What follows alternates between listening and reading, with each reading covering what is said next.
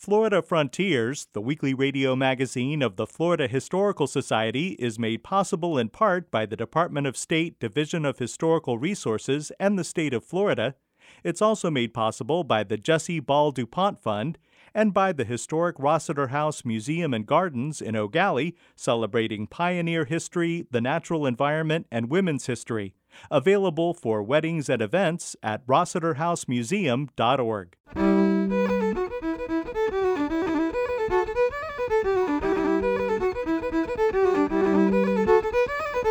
This is Florida Frontiers, the weekly radio magazine of the Florida Historical Society, on the web at myfloridahistory.org.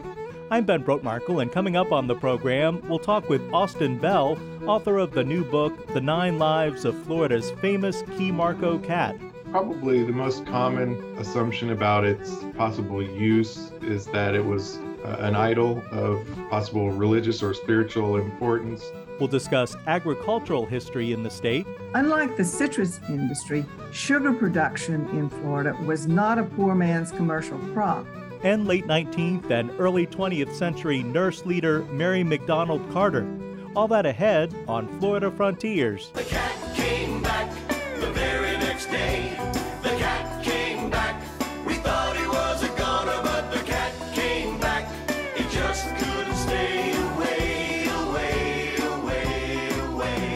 When the Marco Island Historical Museum was built in 2010, a special vault was constructed to house the Key Marco cat, even though the prehistoric artifact left the state in 1896. The Key Marco cat came back to Florida in 2018 under the direction of Austin Bell, curator of collections for the Marco Island Historical Society. Bell has written the new book, The Nine Lives of Florida's Famous Key Marco Cat, published by the University Press of Florida.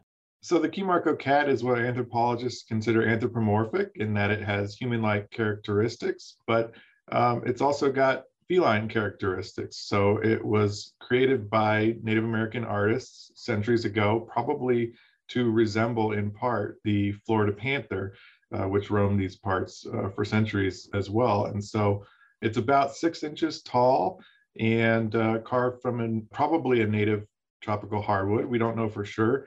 There is evidence for other types of wood, such as driftwood, uh, non-native species being uh, artifacts being carved from these things as well uh, throughout Florida. But so we don't know for sure. We've narrowed it down in the book to an estimated about 22 different species of wood that it could have been, um, and maybe someone will be able to winnow it down even further. You know, I, I like to sort of put the threads out there for hopefully for others to pull on in the coming years. And I hope that being able to identify the wood species for this artifact would be one of those things that we could ultimately find out. The Key Marco cat was probably created by a member of the Calusa tribe or one of the earlier societies in the area. This part of Florida around Marco Island was known to the Calusa, uh, at least at the time of European arrival, as Muspa. Um, so we've given it that sort of regional signifier as well, especially at our museum here in Marco Island. But made by a Calusa or Muspa person, and likely used a combination of tools, probably, but most certain is the shark tooth tool, um, which Cushing, the archaeologist that uncovered the Key Marco cat, also found plenty of examples of um, hafted shark tooth tools at the site, still attached to their wooden handles. And those tools were probably used to do the detailed carving, the incisions, and other features of, especially the the face and torso uh, of the cat. But uh, you know, it's probably part of this larger process. Somebody had to go out and collect the wood, and then you know, size it and shape it and smooth it down. And so we don't know if it was one person that did all these things or it could have been a collective communal effort that that resulted in the production of this and maybe even other artifacts from you know the same piece of wood so uh, one of the chapters in the book sort of explores the idea that the sort of the imagines the process of of what it would have been like to start with nothing and go out into the environment and and then ultimately produce something like the Key Marco cat and what that would entail. The creators of the Key Marco cat left no written record of the object's purpose, but Austin Bell discusses the possibilities in his new book. Probably the most common assumption about its possible use is that it was uh, an idol of possible religious or spiritual importance. And this comes from Spanish documents that around the time of European contact, uh, probably at the capital at um, Key, which is uh, not far north uh, of Key Marco, there's talk of uh, these masked processions where the Calusa would wear masks and carry their idols and um, go along in a a, a mass procession with uh, women singing and and the Spanish were witnesses to these sort of ceremonies. And so the idols that they describe, the Key Marco cat is often what probably the most used example of what one of those idols might have looked like. But it was, of course, one of many artifacts found at the site that could have been an idol. There were other plenty of other animal figureheads, some of which are also on loan to the Marco Island Historical Museum, that could have served those purposes as well. So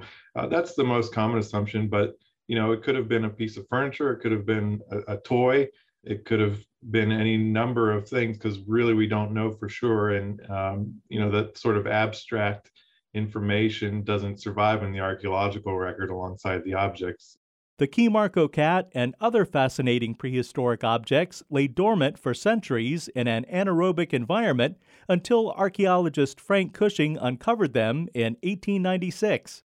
Cushing found these things in a muck pit on the north end of Marco Island and basically they were kind of the result of a perfect storm of conditions um, that led to their preservation. First of all, they were sealed in an oxygen free level of muck that was sort of supercharged by the calcium carbonate that uh, resulted from the shells that were, you know, the shell middens that this site was built upon.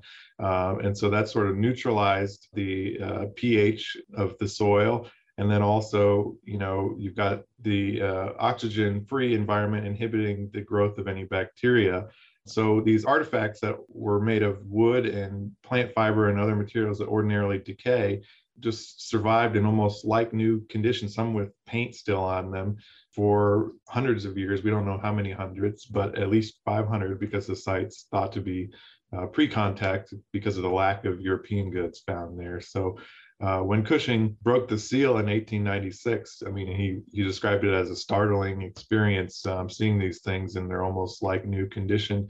And, you know, and the fact that they were, even in, at that time, Florida was sparsely populated in this part of the state, but the Key Marco site actually was being dug out for fertilizer and it lied just, you know, a couple hundred feet south of a hotel. And so the fact that these things survived even that level of development by modern humans is sort of miraculous because somebody you know had to to recognize these things as as significant and ultimately bring them to Cushing's attention before he could come down and do the excavation. So, you know, so many archaeological sites have been destroyed, uh, whether through looting or development uh, over the past century and century and a half, that this is really uh, the result of a spectacular uh, number of, of circumstances that all sort of came together to make this possible. The Marco Island excavation was funded by the University of Pennsylvania in Philadelphia, but Cushing worked for the Smithsonian Institute in Washington, D.C.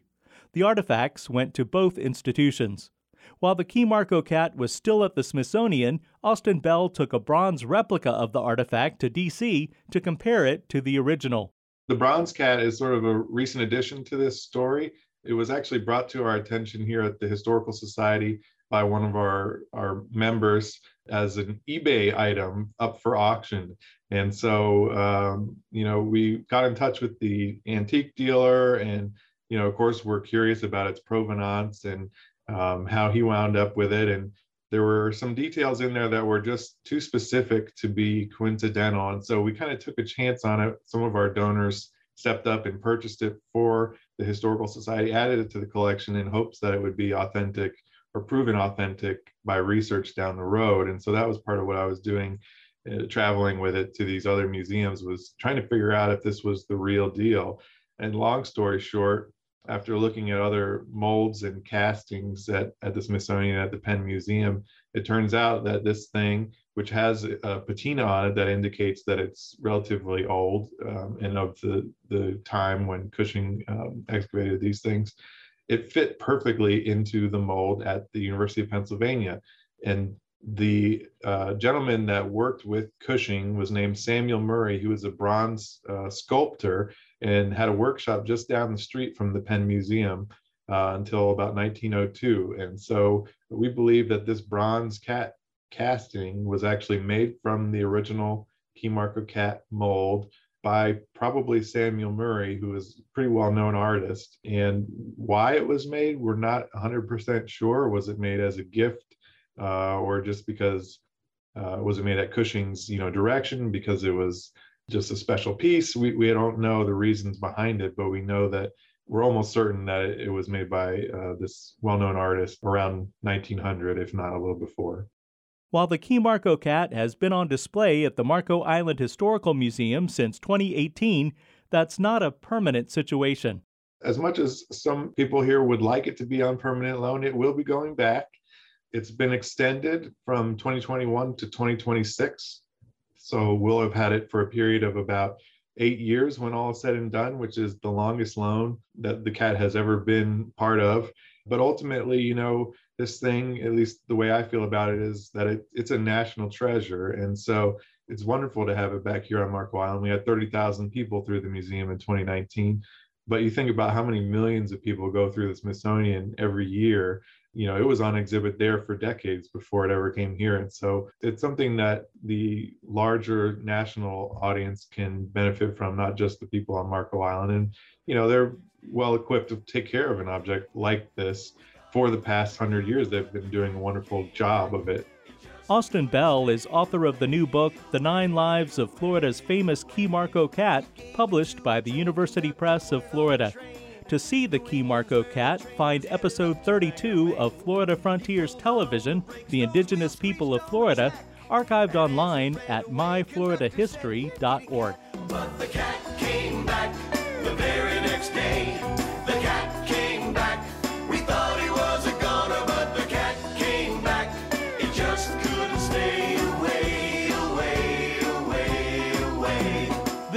taken in by a lovely little girl. She loved that yellow cat, she made that cat her world. Now there is no reason for the cat to come back, cause it never has to leave, and it likes it like that. The cat came back. It likes it where it is. The cat came back. It loves that little girl. The cat came back. It just couldn't stay away, away,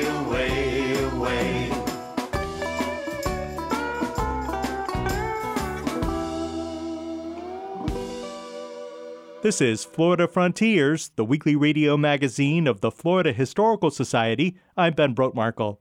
Mark your calendar now for the 2022 Florida Historical Society Public History Forum to be held May 19th through 21st in Gainesville. This is a combined event with the 33rd annual Marjorie Kinnan Rawlings Society Conference. This special event will include engaging panel discussions, exciting tours of historic sites, archives, museums, and more. More information is at myfloridahistory.org. That's the Florida Historical Society Public History Forum and Marjorie Kinnan Rawlings Society Conference, May 19th through 21st, 2022.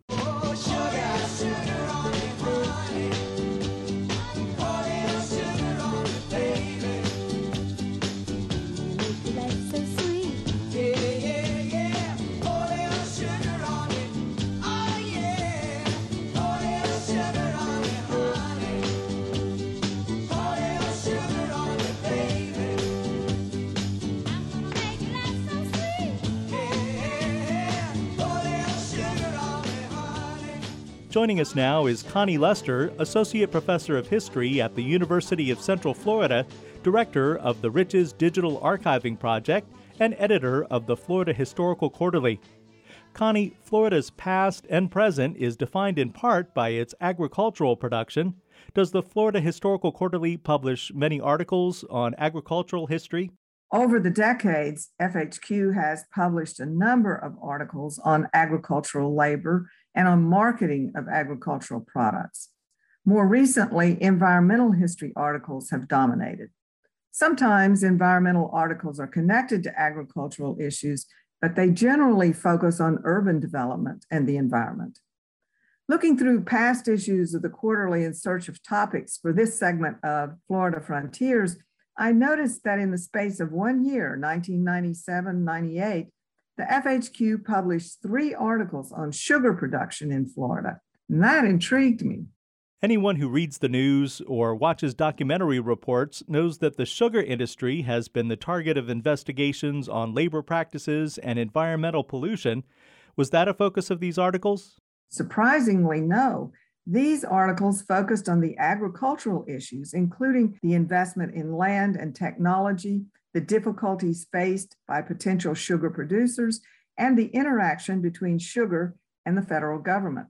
Interesting. Well, tell us more about that. First, a little background on Florida agriculture. In the post Civil War era, Florida advertised to encourage migration and settlement by assuring farmers that the state's climate and crop mix offered the potential to earn a comfortable income on small acreages. With only 20 acres planted in citrus, potential settlers were assured they could earn an income higher than what they were obtaining from wheat, corn, or cotton in their own states. Clearly, Florida's paradise myth extended to hardworking farmers. Archives around Florida hold letters and diaries of men who came to the state to accept that promise and wrote enthusiastically to their families and friends to encourage them to migrate south as well. From the 1890s to World War I, much of the citrus crop was produced by small farm agriculture. I'm assuming that changed. When and how did that change? There were always some better capitalized and large scale citrus operations, but by the late 1910s, you can see the effect of national agricultural shifts to mechanization and the influence of an increasingly discerning consumer market on the producers of citrus. The Florida Department of Agriculture began to address complaints about unripe fruit, for example, with new regulations. Consumers in New York, Boston, and Chicago demanded fruit of uniform color and size, as well as sugar content and taste. Both the Florida Citrus Cooperative and big citrus producers exerted pressure on smaller grove owners to produce and market more appealing and better tasting fruit. Big citrus producers who also bought fruit from smaller groves began to mechanize and standardize the process of selection and packing. As Andrew Paget noted in his MA thesis on the citrus industry in this period, citrus became more corporate in its processes from the grove to the marketing of the fruit. Over the course of the 1930s to the 1960s and 70s, small operations faced multiple problems, including pressure to modernize as well as weather and disease related difficulties.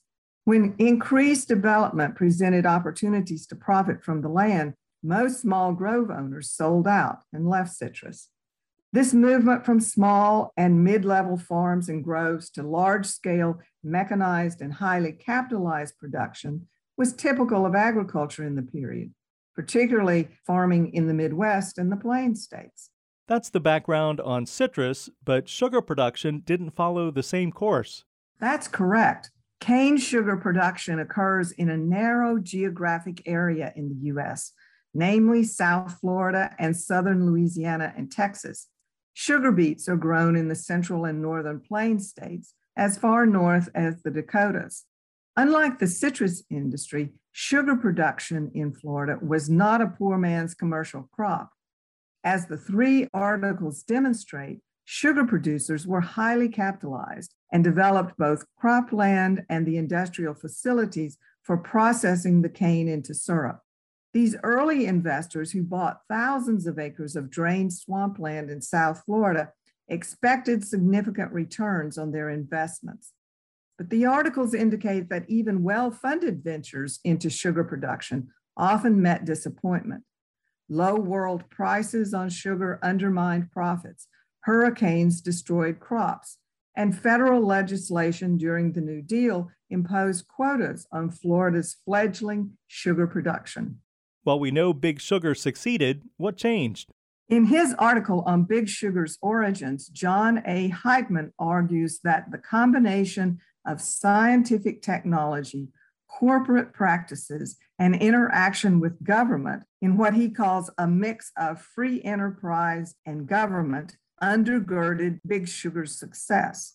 On the free enterprise side, Heitmann points to increased mechanization, the transfer of scientific and technological knowledge from older sugar production from Louisiana and Cuba, and its adaptation to Florida soils and climate, and the imposition of corporate management on processes and costs. On the government side, Big Sugar depended on the creation of modern drainage infrastructure provided by state and federal agencies. Tariffs protected American grown sugar from international competition. And perhaps most importantly, federal legislation support for the importation of labor for harvesting the crop filled the gap in mechanization. Harvesting sugarcane remained dependent on humans who cut the cane close to the ground to maximize the sugar content. No machine of the period did as well. The seasonal importation of workers from the Caribbean filled that need with low cost labor that left at the end of the season. The interaction between free enterprise and government is not unusual, but it is a story that is not always apparent. An interesting history, and still, of course, relevant today. Thanks, Connie. You're welcome. Connie Lester is Associate Professor of History at the University of Central Florida, Director of the Riches Digital Archiving Project, and editor of the Florida Historical Quarterly.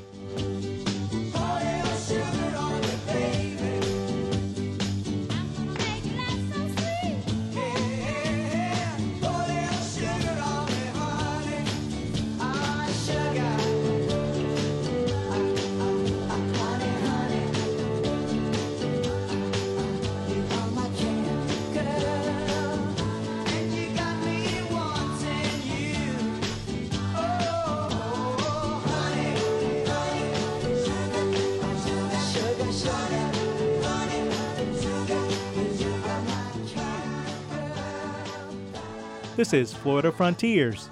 Holly Baker spoke with award winning author Christine Ardalan about an often overlooked figure in the nursing profession.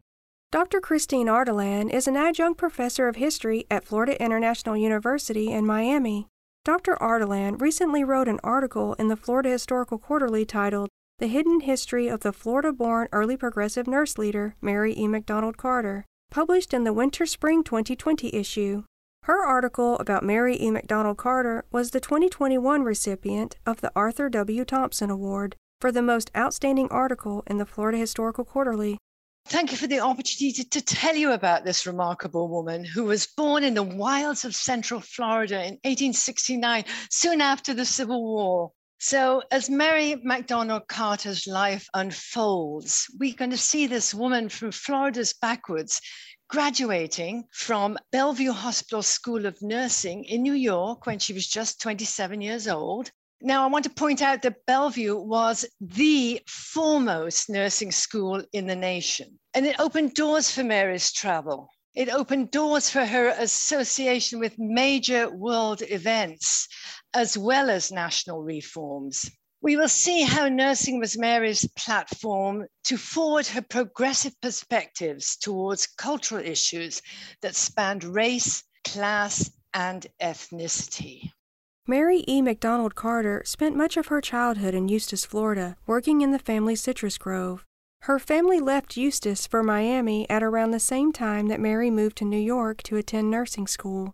She graduated from Bellevue's Training School for Nurses in 1896. Two years later, the Spanish American War began and Mary was called to duty, first in Cuba and then the Philippines. In 1902, she returned to New York, where she became the superintendent of the Women's and Children's Hospital in Syracuse. She went on to work with the New York Health Department, where she became the supervisor of nurses and a member of the State Board of Public Health Supervisors. In 1917, her father died, and she returned to Florida to help care for her mother. Mary E. McDonald Carter arrived back in Miami just in time for the 1918 influenza pandemic, also known as the Spanish flu. We can, of course, think of the parallels with today's pandemic. Back then, the epidemic ravaged the United States between September and November of 1918, causing at least 400,000 deaths. The flu had entered Florida through the gateway cities of Jacksonville and Pensacola.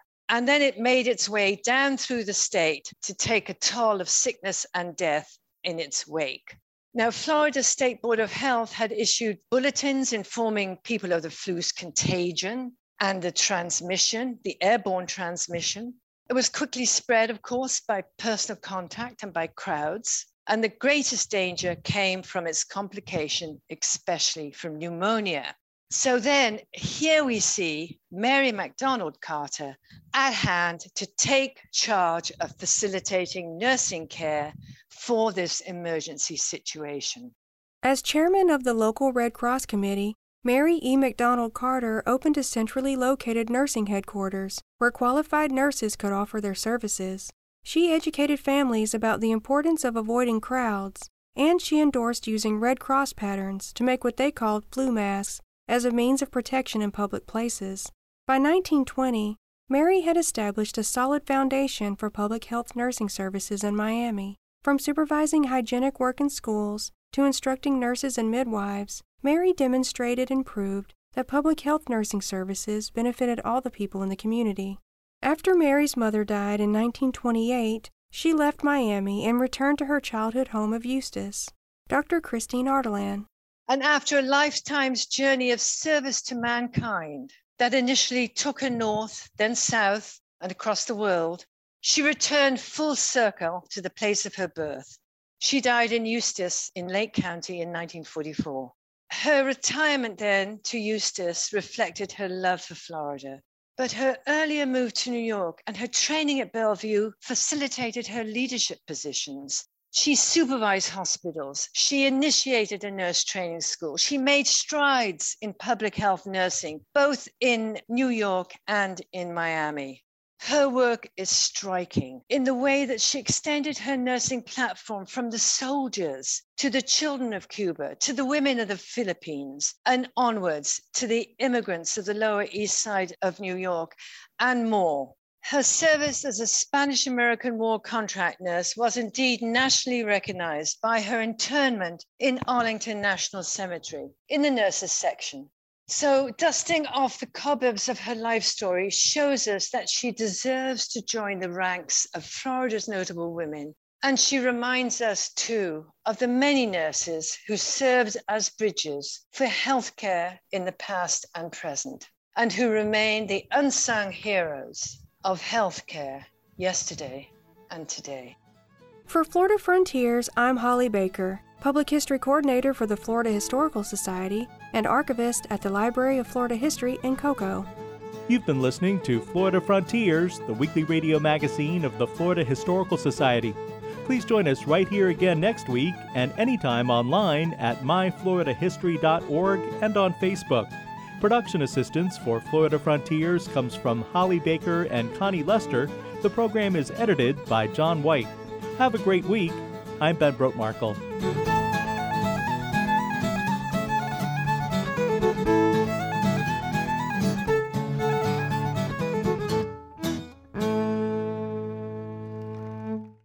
Florida Frontiers, the weekly radio magazine of the Florida Historical Society, is made possible in part by the Department of State Division of Historical Resources and the state of Florida. It's also made possible by the Jessie Ball duPont Fund and by the historic Rossetter House Museum and Gardens in Gallie, celebrating pioneer history, the natural environment, and women's history. Available for weddings and events at rossetterhousemuseum.org.